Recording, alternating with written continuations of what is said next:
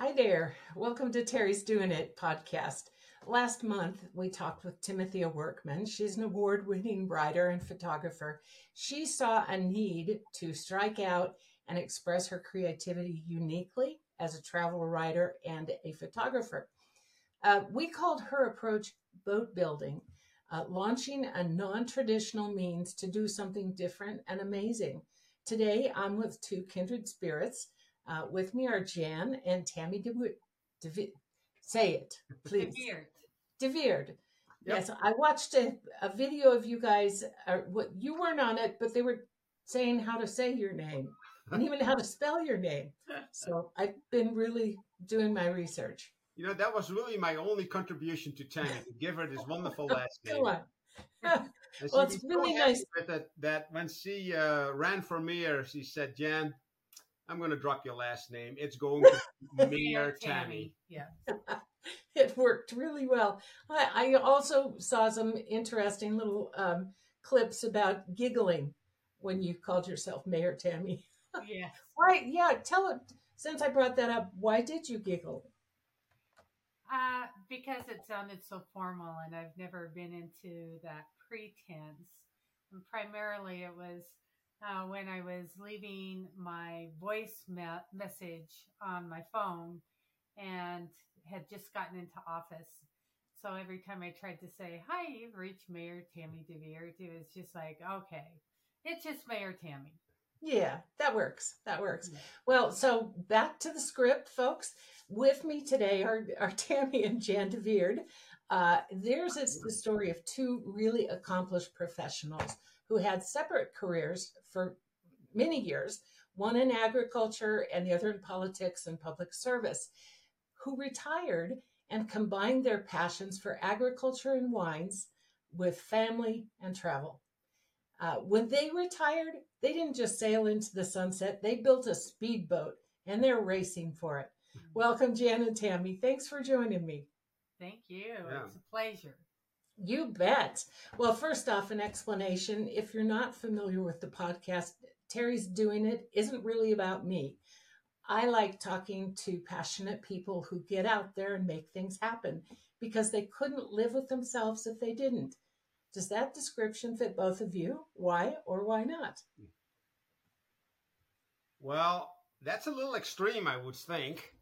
But, um, yeah, you know... When I told people I was retiring from my last career with Lamb Weston, I said, "Don't think I'm going to be sitting in a rocking chair and petting the dog. I just, you know, um, want to get a grip of my own time and go after, in my next chapter, over things I'm truly passionate about." And I think that really drives it. And I think that drives both of us and that fills our cup. Yeah, you know, it's important to live with a purpose. Yeah.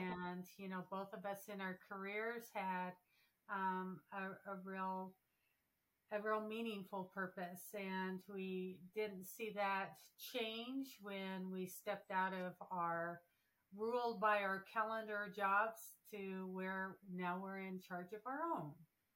Nice. Well, I, I'm just I, I'm actually have just announced my retirement from my part-time job. Uh, I retired from a full-time job, and so come about oh, July first, I'll be going through that transition again. It's lots of fun. Congratulations. Um, thank you. Thank you. I uh, Yeah, I, I, I'm really looking forward to it. Jan, this is the first time you and I are meeting. Tammy and I have gotten to know each other in local government throughout the years. Uh, I want to know more about you. These are the things I know right now. You grew up on a potato farm in Holland. Yeah, correct. And you got you got your P H D from W S U, Washington State University, in horticulture. Mm-hmm. And I have to ask you about that. Tammy, did you go to U of I, University of Idaho? I took classes at both U of I and at W S U, but I didn't. Oh. I, I didn't get a degree. Well, always the diplomat, because I'm aware that there's a little bit of uh, of rivalry between the two universities. So that probably was a good a good thing. Yeah, but the good part was when I was at, at Wazoo at Washington State University, she was working there. and as you said, indeed, in potatoes, right? And, you know, I always kind of joke around with people. I mean, really, if studying potatoes, you know, after a while, your eyes start to wander a little bit. And here, all of a sudden, she showed up. And she was a hot potato, right? From Idaho. Hey. Yay. Idaho spud. Yeah. Well, um, what year did you retire? Oh, I just uh, retired from my uh, my position, my job at Lamb Weston. That was uh, August uh, a year ago in twenty-two. So there's a lot of space between um, your graduate degree and and your retirement. We'll get to that. Um, but I found a clip uh, of yeah. you that I thought was so excellent, and I'd just like to show it to everybody. Let's do that now, shall we? Yep. We're out of hash browns. Oh no, we need some Lamb Weston hash browns. Where are we gonna get them? We gotta make a run for it fast. Oh. A cobra. That's what we're gonna take. Only the best for the best. Yes. Oh, awesome! You got him. All right, we're done. Awesome. Let's let's start cooking. Very important, you get a nice single layer, so we can make them, you can sear them on both sides and get them nice and crispy. Dennis, fantastic, great, incredible speed, only the best for the best. Idaho potato. Uh, so I also found a quote, and I think you said it, but I'm not sure, so you mm. tell me. Potatoes make French fries, chips, and vodka. It's like the other vegetables aren't even trying. Did you yep. make that up? No, no, for sure not. I, I, I wish I had that kind of creativity, but I saw it, and I could so relate to that. No, not only that, it was just such a great way to express my passion for potatoes. And as you already mentioned earlier, I grew up on a potato farm. I studied potatoes. I went across the world, you know, to uh, to advance that further at Washington State University. And then really my career all along has been in potatoes. So really when I when when when people ask me, you know, and as soon as they, they hear me talking, they they just they, they detect this accent and they ask, wow, what brought you to Idaho? And I tell them, okay, you only have one guess and you can only use one word, but what comes to mind? You know, and yeah. so it is potatoes. Yeah. And so, uh, yeah, that really, uh, it's a very special crop. It's uh, an intriguing crop, not only from the technical and the growing side, but also from the business side. And when you grow up on the farm, you know, you have this intermix of technical questions of how much to use and when to plant and when to do this and when to do that.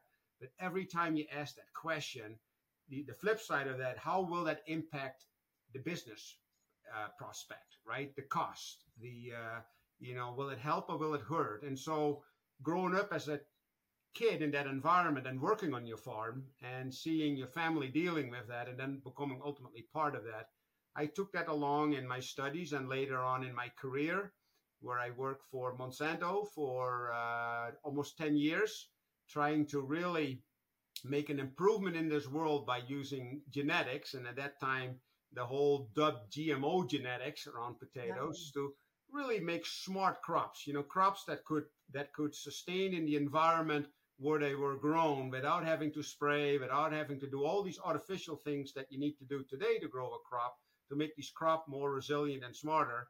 But then that, of course, that came, that whole roller coaster ride came to a, a huge uh, squeaking end at the end when the, the The, the, the society just wasn't ready for that kind of revolutionary technology. And uh, yeah, then I worked, had my own business for about ten years, centered around potatoes as well, in, in business development, in technical development, and all that. And uh, then my last fourteen years, I uh, put all that experience and, and, and knowledge together in my um, in my ag, you know, strategy job for Lamb Weston. Interesting. So you, I'll take you back to the first thing you said, which was that you're you're passionate about potatoes. Can you tell me in a sentence or two, why are you passionate about potatoes? Because it is a challenging crop. It's maybe one of the most challenging crop. It requires, it's one of the crop that, that requires more investment per acre than most any other crop. And it makes just a wonderful product. It yeah. makes fries. Yeah. And, you know, when I came to the United States and I got to eat that first piping hot French fry from McDonald's and dipping it in real ketchup, I was hooked. Yeah. So not only, you know, it was challenging from a, from, from a mental perspective, but I just love the product. Mm. Well, so if you had to give me the top three accomplishments in your illustrious career, what would those be? You know, I think really advancing the industry across the world, you know, uh, working with with the team of people to to really make this a sustainable crop that provides a good income for growers, a reliable income for growers, but also in a way that you get continuously better, you know, more efficient, more productive, and in a sustainable way that is that helps the helps the environment to sustain and helps to really be the become a, have this a nutritious crop that can be grown, you know, in years to come. How many varieties, different varieties of potatoes are there in the world anyway? Well, you know, that's, that's, you know, technically to answer that, over four thousand. Wow. But if you really look at the predominant varieties that are used, let's say in the processing industry, there's maybe ten. And that's about it. And on the fresh side, maybe twice as much. So there's really, this is really not even an eighty twenty rule. This is more like a ninety-five five rule. Wow. So, okay, so now let's transition to Tammy. But first, tell me how you met her and how you ended up in Meridian. I alluded to that a little bit. I, I mean, I here I was studying at Washington State University, right? Potatoes, right? This brown little round thing. So... Uh, she was working at Washington State University, and um, when I first saw her at this party, and I learned at the university, they don't need, they have parties every weekend, and I always had some theme, uh, and it was really easy to organize a party, but there I saw her, in her, at that time, you know, blonde hair, blue eyes, blue jeans. I mean, it represented it, just this beautiful Western lady. And um, I was so struck, we didn't even talk with each other that first time. But there was a connection, and uh, we got together again and again, and finally we started to go out. Did he catch your eye too, Tammy? Oh, yeah, he caught every girl's eye that was there, which is probably why I kept my distance. Um, his accent, his eyes, and so, yeah. I was, I was smitten. Ah, well, so I understand you are a fourth generation Idahoan. Yes. Yeah. Were you born in Moscow? No, I was born in Boise. Oh. In fact, I, I did full circle. I had my last child, my youngest, um, the same hospital I was born in. Oh, nice. So yeah. You were up at, at uh, working at Wazoo or U of I? Yes, um, my parents, my both my parents uh, were born in Pocatello, but my mom grew up here in Boise. They met at Idaho State University, and my dad was a coach and teacher at Borah High School when it first opened up. Um, eventually, he left uh, to uh, continue coaching, and he landed in Moscow to sell insurance and to help with the University of Idaho's uh, football team. Nice. So you are, your roots really go deep here in this Treasure Valley. Uh, it runs deep, although I was born in Boise, but I moved away when I was young, um, before I started elementary school. So I was basically raised in, in Moscow. How, how did you get from from Moscow back down to Boise then? Uh, when Jan and I, uh, we married in nineteen eighty-eight, and that's when he completed his doctorate. Well, he completed his doctorate in ninety-two, and um, his job took us down here, and we found a home in Meridian. We loved the school district, and we wanted something that um, was, that education aspect was good, was important for our kids. Was the job with the City of Meridian as Parks Director your first job when you got back to Boise? Actually, I wasn't the Parks Director. Oh, I'm um, sorry. Started as a volunteer with um, kind of an ad hoc committee that was, in essence, the Parks Department, um, a group of citizens, and then they officially formed Uh, a commission, the Parks and Recreation Commission, and uh, the Parks Department at the time was under the Public Works Department, and they hired their first director. Um, we helped them hire their first director as the Parks Commission, and it kind of went from there. Well, I, you know, I'm not ever going to totally trust anything I find on the internet anymore. Um, but I think this may be true that since, let me see, nineteen oh three, you were Meridian's only female mayor. Is that right? Well, nineteen oh three is a stretch because I'm not. I can't believe anything.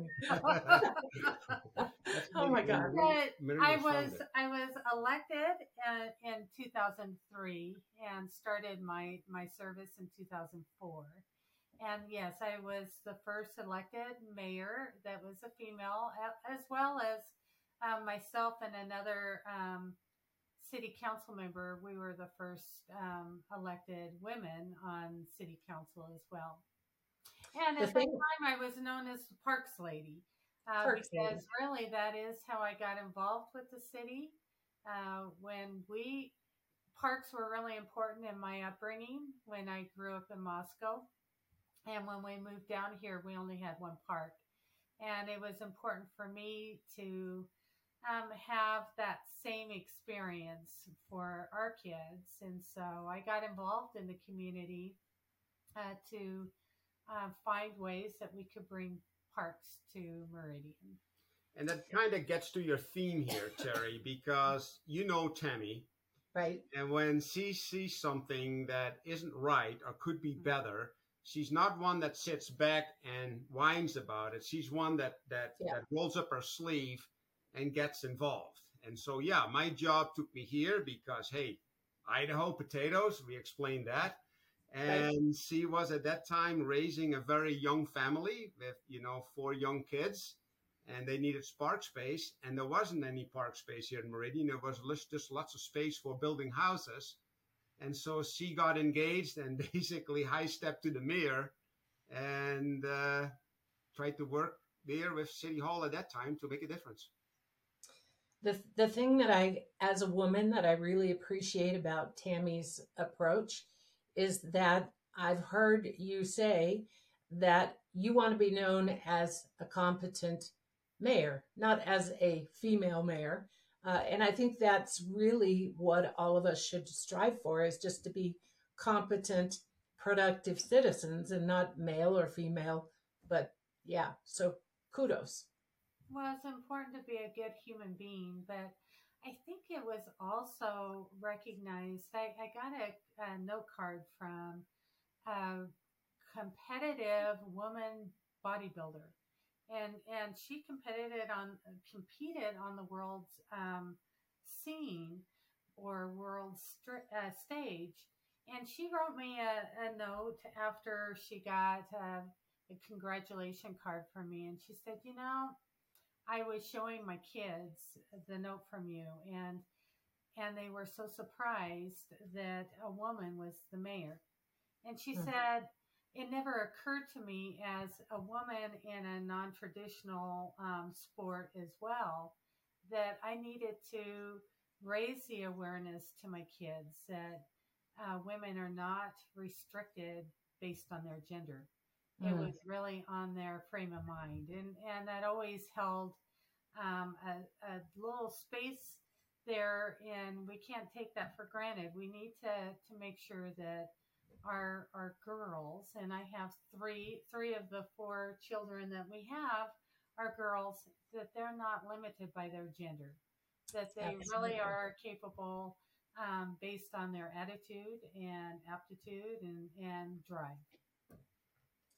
Well, you know, we could talk about your accomplishments for a long time, but I do have a clip that I'm going to show in a minute. Uh, but first, uh, when we, we had coffee a couple of weeks ago at the Village, um, it, which is a large, beautiful, uh, developed shopping center that you had a major hand in bringing to fruition. And I asked you um, how it felt to walk into a place that was there because, in part, you were there. Can you can you remind me what you said? I, I think I remember this every single time I go out there. Just the complete, utter joy we felt when we were sitting there on out on this deck and watching the the fountain um, synchronized to music, and and just thinking we're in the busiest intersection in the state of Idaho.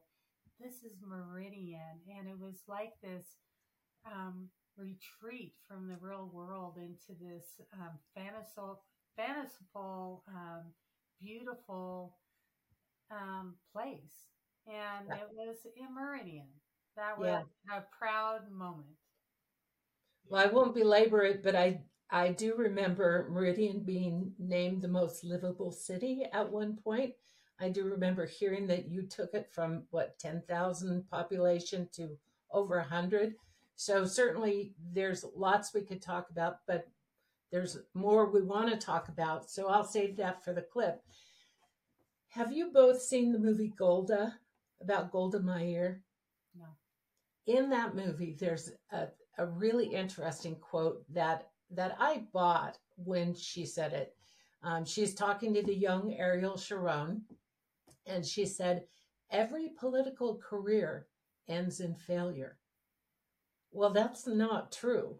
And so let's watch this clip and see how failed your administration was or wasn't. This is the sixteenth State of the City Address for Meridian Mayor Tammy De Weerd. Now, a final curtain call to the theme of musical blockbuster Greatest Showman. My what's next is, as the greatest showman said in the final scene, I'm going to watch my girls grow up. So true. It's time for my family. The mother of four says this decision is sparked by one reason in particular. I lost my dad last fall. And um, I kind of had an awakening. Now, she says she's rethinking her priorities. And family is important. And I have a grandbaby on the way. And I haven't been able to really get to know my other grandchildren like I'd like to. So it's time to focus on my family. But those aren't the only priorities she's rethinking. She now has ten months to get done what she hopes to achieve. I've had to prioritize my list.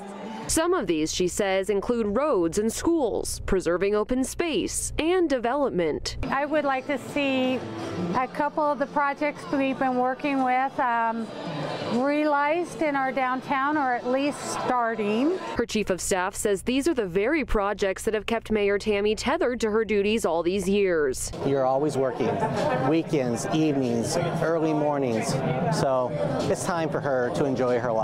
And while it's family she looks to spend more time with, she's optimistic about the other family she leaves behind.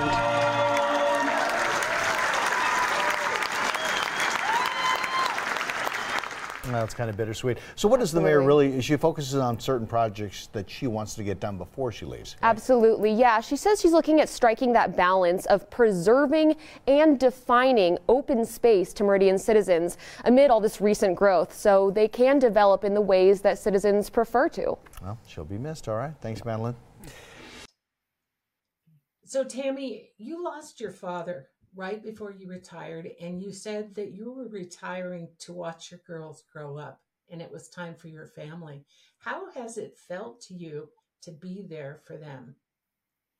Yeah, it's been a real special time. It, it did not, uh, I don't think we missed a beat when I stepped out of office. It was stepping out of office um, on my own terms. And it was a nice time to reconnect with my family that I understand had a lot of sacrifice, uh, the giving their mom's time uh, to the community, because we were a twenty-four seven um, position. But also it was something that my kids understood what community was all about and how important it was to be part of a solution when you saw an issue. So it was kind of one of their civic responsibilities. And I feel like uh, we raised some great citizens uh, that understand more about the community that surrounds them. And yeah, reconnecting with my kids, my grandkids, and my husband uh, was um, was very special. It's a it's a great new chapter. Well, it seems it's also has been a metamorphosis of two separate and distinct passions becoming one. And so in a way, you've sort of married, married your passions uh, for this part of your life. And I think that's what's so excited about your um, launch into Spoken Wines.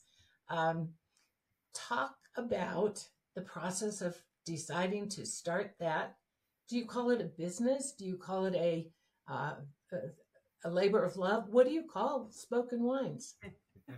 Well, it is um, all the above. All the above. It's in development. So really, you know, what drove it was we we've been enamored with wine for a long time, you know. And when we go, when we finally had vacation, a week here, a week there, we basically traveled to some wine region around the world.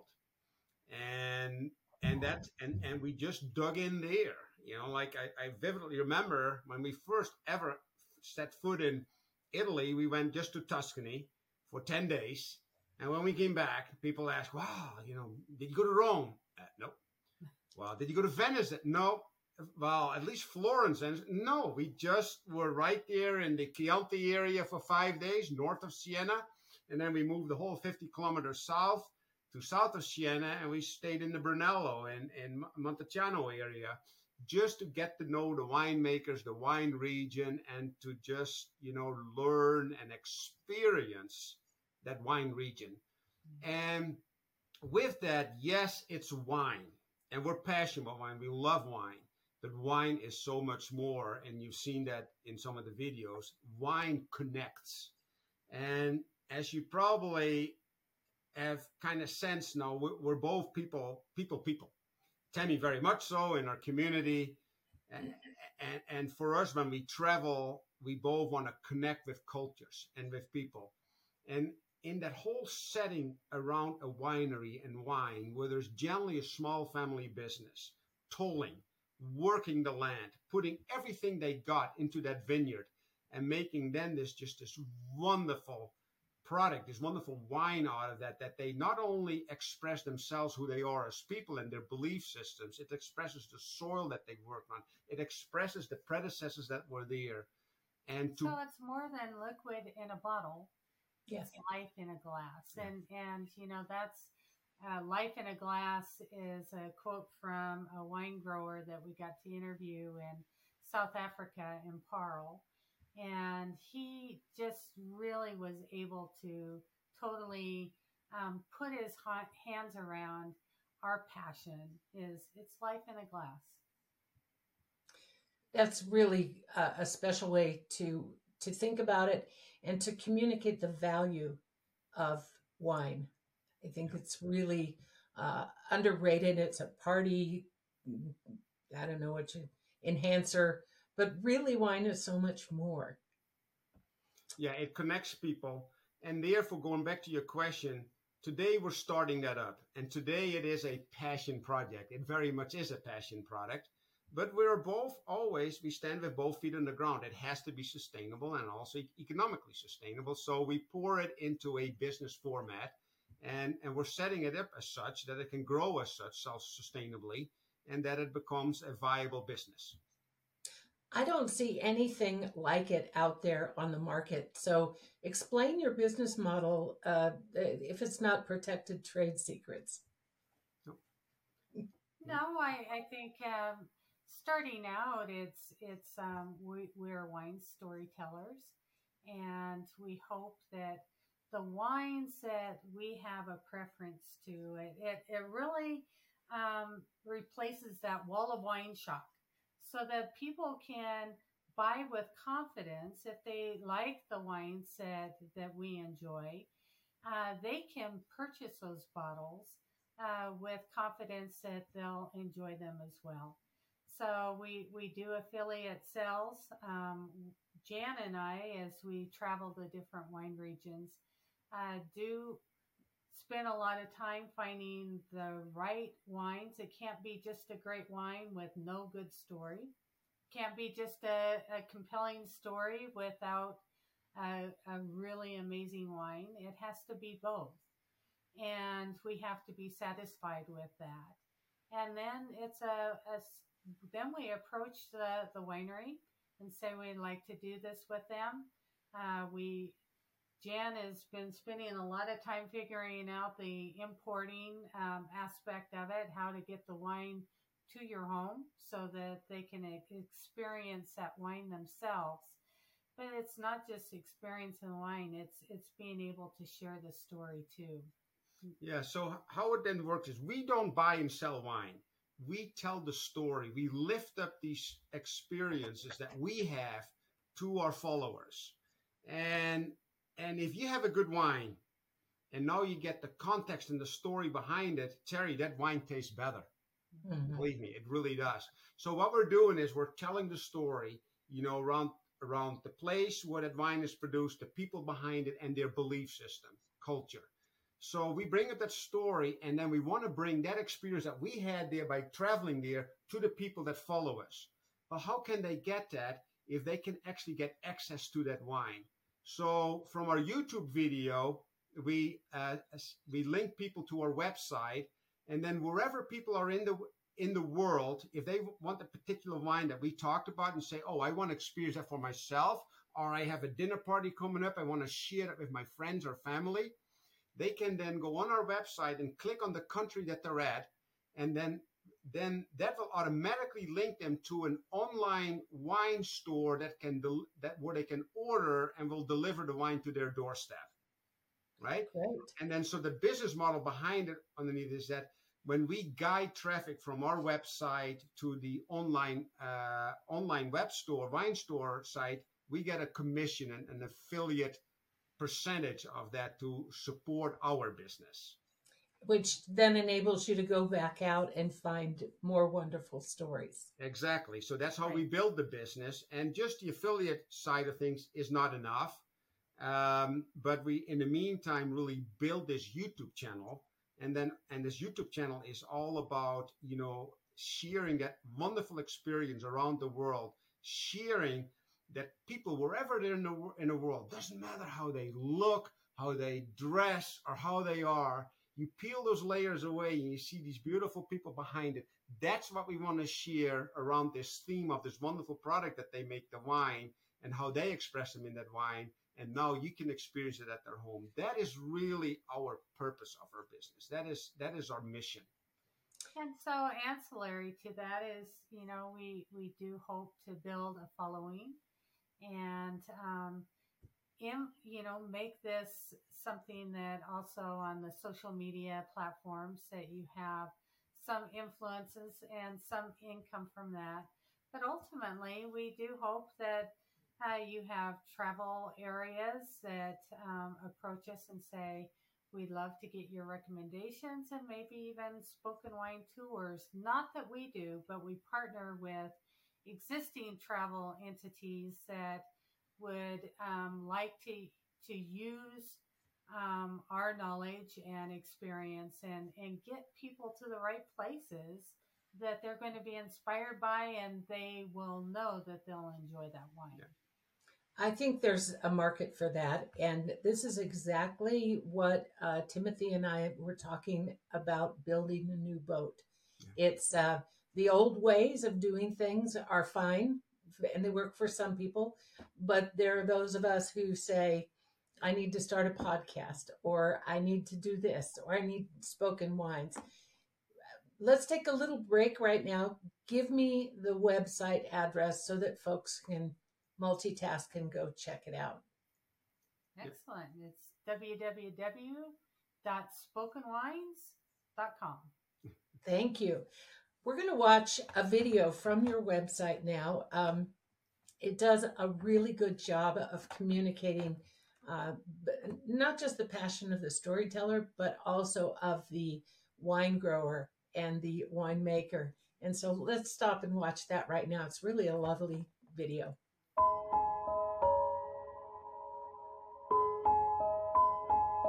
Hi everyone, I'm Edward Peterson, the wine grower at Vallefonte. A wine grower grows wine. He focused on producing the best berries possible to make the best wines in the world. Vines are very special. They are like human. You can put them everywhere at any place. And depending on how you nurture them, they will just give you what you what you give them, they will give you. Vines has their own personalities. Each wine behaves different versus the other, depending on the terroir, terroir into these ancient soils where they are planted or where they found themselves. And based on that, um, I have to understand the vine and sort of do what is necessary for that particular vine individually. These soils are alive, you know, and soils themselves, they tell their stories through the, the behavior of the vine. And to get the ancient soil and the vine to sort of collaborate and working together, um, I use all of these techniques and skills um, to sort of stand, trying to understand what needs to be done when and how.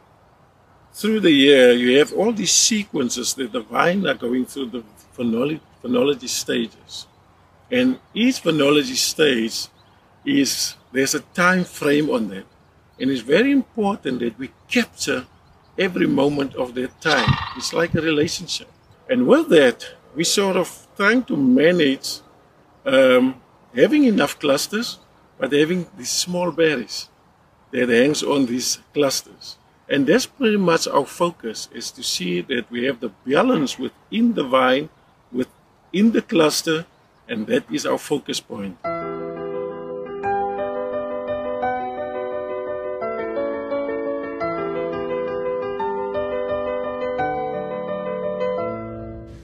I'm Tammy. And I'm Jan. And we are Spoken Wines. Well, here we have the elusive series M and C from the ancient soils of a place far away in the land called Paarl. Well, these two distinct Bordeaux-style wines were made from super small berries, concentrated, that had to work really hard to get these ancient soils to release their gift. Really, these wines are made with precision and perfection, rarely seen anywhere else. After you listen to Ed, uh, the wine grower, you just want to hug a bottle and feel his love. I mean, Ed has such passion, care, and intimate connection with the soil and the vines and the berries he grows. And that love you'll find back in this wine. With each sip, you can sense that journey, that struggle, and that compassion. Yeah. The uh, Series M is super smooth and extremely well balanced with this concentrated dark fruit. It can easily be drank just on its own and be your meal for the day. Yes. It uh, brings this tension that once it hits the palate, it gets released and it feels like a long-awaited hug. Now, the cab-driven Series C is a different story. It has serious power and not for the faint of heart. It's well-structured, potent, deeply penetrating, and lingering on the finish forever. Serve it with your best cut of meat, but not too lean. And then seriously, the Seriously Old Dirt is a budget-friendly alternative that is still a major overachiever for its price. It is an easy, accessible Bordeaux blend with lots of flavor. In fact, we had it with a simple mushroom soup, and immediately it made it a culinary event. Yeah, it sure did. These are some very high-quality wines. Recently, they won outright the Bordeaux red wine category in the International Wine and Spirits Challenge, and the twenty nineteen Series C won Best in Class in the Six Nations class, or Challenge. Um, their wine club membership is now on a waiting list, but the good news is you can click on the link below to assess these wonderful wines yourself. Yeah. Also, please subscribe to our YouTube channel so you can join us on our next journey finding exhilarating wines like these with just incredible stories from around the world. Yes, we're Spoken Wines. Cheers. Cheers. Now, um, I understand it's a family business, and so you have at least two daughters who live internationally. Yes. Is one in one in one South Africa? Cape Town, um, South Africa, and the other one is in Amsterdam in the Netherlands. And the four of us, we talk weekly, and um, everyone brings a different wine preference and a, a different skill set uh, to to the team. And we have a, a non-family member team member as well. And he is our art director, and he's also um, out of Cape Town. Excellent. So I did read also, Jan, that you said some of the best wines produced in the same regions where you grow some of the best potatoes. Do they grow potatoes there? And is that why, is that how you choose your wines? No. You know, wine and potatoes, wine and French fries actually go quite well together. But that's that that's true, because really a a good potato for making French fries is a potato that has to be hot, high in starch, right? To really get this nice fluffy interior interior texture and this crispy outside texture. Well, that kind of climatic condition works really well for for these red varieties that are are made to make that intense wine that you can store for a longer period of time. They both need lots of sunshine. They need they need good day temperatures and low night temperatures, especially around time of maturity and harvest. Both potatoes and and uh, and, and and grapes need that to really produce a high quality product. And so, yes, you do find in these areas where you can grow very good potatoes for fries, they can also uh, it's also conducive for growing very high quality grapes. So when you talk about terroir and the diurnal um, aspects of the, the weather, uh, all of these different things, the soil types, it's so um, so similar, yet there are differences. Yeah. Yeah, but as you can see, he gets totally passionate about it. And when we go on a wine tasting, Terry, it is not a thirty minute exercise. We are, we're there for a couple hours, um, tasting the same amount of wine that everyone else does, but really trying to drill down and understand it, understand their, their stories, understand um, the, the growing challenges, understanding their, their triumphs and, and trials. Yeah, so this horticulture degree from Washington State University is paying off there, because um, really any wine, any winemaker would tell you the wine is made in the vineyard. Mm-hmm. You know, the rest is all about managing and maintaining that quality that you got in that grape when you harvested it.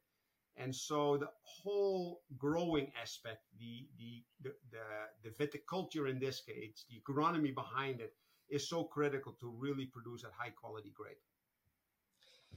While we were watching the video, we were chatting, and you told me this story about Edward Peterson, Uh, and and I'd like you to repeat that for the listeners now, because it's it's a pretty great story. Okay. Um, so Ed Peterson is, and he will correct you, because I asked him, ah, okay, so you're the viticulturist? He said, no, no, no, no. I am the wine grower. Mm-hmm. And because he is so passionate in everything that he does here, everything is for the purpose to grow that perfect berry that he says, that grape, to real to to make that excellent wine. And so um, I was talking about these ancient soils where he is, where he has planted these these vines, and then he is managing these vines to grow these high quality grapes, which is a challenge because ancient soils are very healthy in nature, but nutritionally poor. And so when you plant vines in those soils, those roots need to go super deep to really find that energy and that nutrition to produce these, these quality grapes. And uh, Ed has to just work with these vines, and these vines have to work super hard to get these soils to release their gift. And uh, he talks about how he does that with such great passion and care for these vines. He has ninety-six thousand vines there. And, he and said, I think he almost knows every single one by name. Wow. Wow. And that's what it takes to really produce a high quality product. And by the way, that same trait you'll find back in potato growers too, that produce mm-hmm. a very high quality potato. Sure.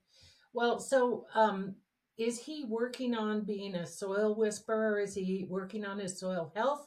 Or is he just really feeling that he's getting the most out of using the soil that he has, producing the wine that he gets? Yeah, I, I would, if you want to use the word whisperer, I would call, say, say he's a he's a vine whisperer, the vine to grow, but it's a vine hugger. it, it is indeed all about the soil. You you got to have a healthy soil. And not only a soil that is healthy that season, but that sustainably and continues to improve over time. So yes, he's all about that. And then you have to deal with the season at hand, right? And in agriculture, there's no season the same. So you have to be able to turn on the dime and recognize what you're dealing with, and then apply the right uh, ap- applications and methods to uh, to guide that vine through the season to still get to that high quality product. Have have you, uh, I know that you've got two wines that you, and stories that you tell from South Africa. What other regions are you looking toward in the future? Well, we uh, just got back from a four and a half month trip uh, in South Africa, but also in Australia, which has a number of different regions within that that um, have totally different wines in each of the regions. But we also traveled last year to Mexico. We will be traveling this spring to Italy and um, Argentina. Actually, when I retired, we were almost a month in Argentina. I saw that on Facebook. Yes. And was very jealous. But Terry, we also travel to our own backyard. So our, yes. our next video that will come up will actually be about a just a wonderful winery in our own Idaho. In our own backyard. And, interesting. Um, so both Idaho, we'll, we'll um, be working with a couple of Idaho wineries, but also in the Walla Walla area, which um, is one of our favorites as well. When my husband and I got married in nineteen eighty-two, we moved to Spokane, and he got a job working for, I think, I don't think it's around anymore. There were three wineries in Washington State at that point, and it was called Warden's Winery uh, in Spokane. And then we worked also for Hogue Cellars down in the Prosser area. So um, it's, I'm sure those are going to be lovely videos, and I can't wait to see them as well. Will you also handle them as a um, a, a business as well, or will yeah, they just in the same format? We highlight the yeah. winery, we tell the story, and then give people around the world a chance to uh, to get that experience for themselves by linking them to a to an online store that sells that wine in their region. But also a little bit different because it's right here at home and in our backyard. we're uh, partnering with Boise Co-op and Hell's Canyon Winery to have kind of a release day at at the Meridian Boise Co-op and bring people together to see the video release, to taste some of the wine, and um, really have a chance to uh, have that interaction and make it more of an intimate experience. Well, I am on your newsletter list, so I will definitely be there. Um, I'm looking forward to that. Where do you see this all going? What's your big, hairy, audacious goal for ten, twenty years from now? You know, personally, I, I would like it to be something that is sustainable, that it's a, a business that um, our girls could take it on and make a good living. And really, I, one of the first things that we we really expressed is people for centuries have been coming around the table, connecting over food. And we think uh, uh, an important ingredient to that is the beverage, and that's the wine that pairs with that food. We would love to see people across the globe coming together over good food and good wine, and um, ultimately uh, experiencing these different cultures that I think bring down barriers that uh, we need to do as as a world to find better peace, to understand. And we think that this is a, a great way of doing it, is by understanding different cultures, different people and places, that that you can start finding common ground and um, and more resilience and tolerance of each other. Yeah, yeah I love want... your. Oh, go ahead. Yeah, so we, you know, we want to connect the family that makes the wine with the mm. family that drinks the wine, mm. and and wine connects. Wine gets stimulates communication. Yes. And, you know, once people start talking and listening to each other, you know, barriers come down and there's going to be better understanding am- among each other. And if we can do our little part on that through our passion to help with that, um, that is where our long-term heart is at. I love your values, which are reflected in various places on your website, your people, places, and cultures. And that just really sums up those values. You've both been really true to following your dreams while staying true to your values. I, I know that after watching uh, Mayor Tammy for years as she operated with a sometimes unwieldy system. You're doing that. You're still living that. What would you say to the person who may have had a successful career but yearns to do something meaningful with their life, to step out and, and make a difference, or whatever it is? What would you say to them to encourage them to uh, take take the step? Well, I've always talked about um, living your passion. And I think that that's what Jan and I are doing, is we're living, living, we lived our passion and our careers, and we're continuing that in what we're doing together, um, traveling and um, finding that next great wine with a compelling story that we can share and get people enthusiastic and know, again, that there's more than just liquid in a bottle. There's life in a glass, and and there's so much behind that. Well, this has been a real pleasure for me. I'm sorry that it's over, but once again, I want to remind people, w w w dot spoken wines dot com. Uh, Jan and Tammy, you guys exemplify the spirit of Carpe Diem. I think you are two people who go out and seize the day. Just You've like inspired, you. huh? Just like you. Oh, it takes one to know one, I guess, huh? Yeah. yeah. I well, somebody asked me one time, you know, what do you want on your gravestone? And I said, she got a lot done. I think maybe you might like that one too. Um, where was I? I, you know, I just really appreciate this time that you've spent with me. And I hope that people will go to your website, learn more about these wines, learn more about the two of you. You're pretty amazing people. And um, I have been thinking I should have had one of your wines in my hand the whole time we were talking. Us too. Yeah. What's wrong with us? It's the, it's, It's five o'clock now. Ah, that was it. You started at four. Yeah. Well, thank you for helping me see that this is another way that you do it.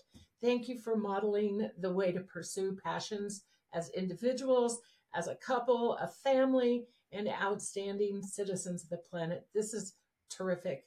And thank you for being on Terry's Doing It. Thank you, You're Terry. Welcome. It was a pleasure. Mine too. Thanks. Yeah. Thank you.